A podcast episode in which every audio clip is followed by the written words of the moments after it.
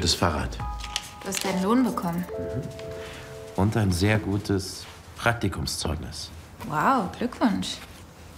Gut gemacht. Danke. Ich habe mir überlegt, ich möchte weiter beim Film arbeiten.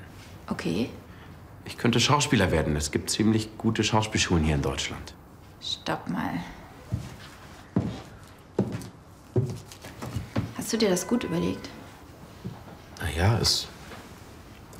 Es macht mir Spaß. Ich habe einen Freund, der Schauspieler ist. Er ist sogar ziemlich berühmt und hat für eine Rolle mal einen Filmpreis gewonnen. Wow. Echt? Ja, und seit einem Jahr hat er keine Aufträge mehr.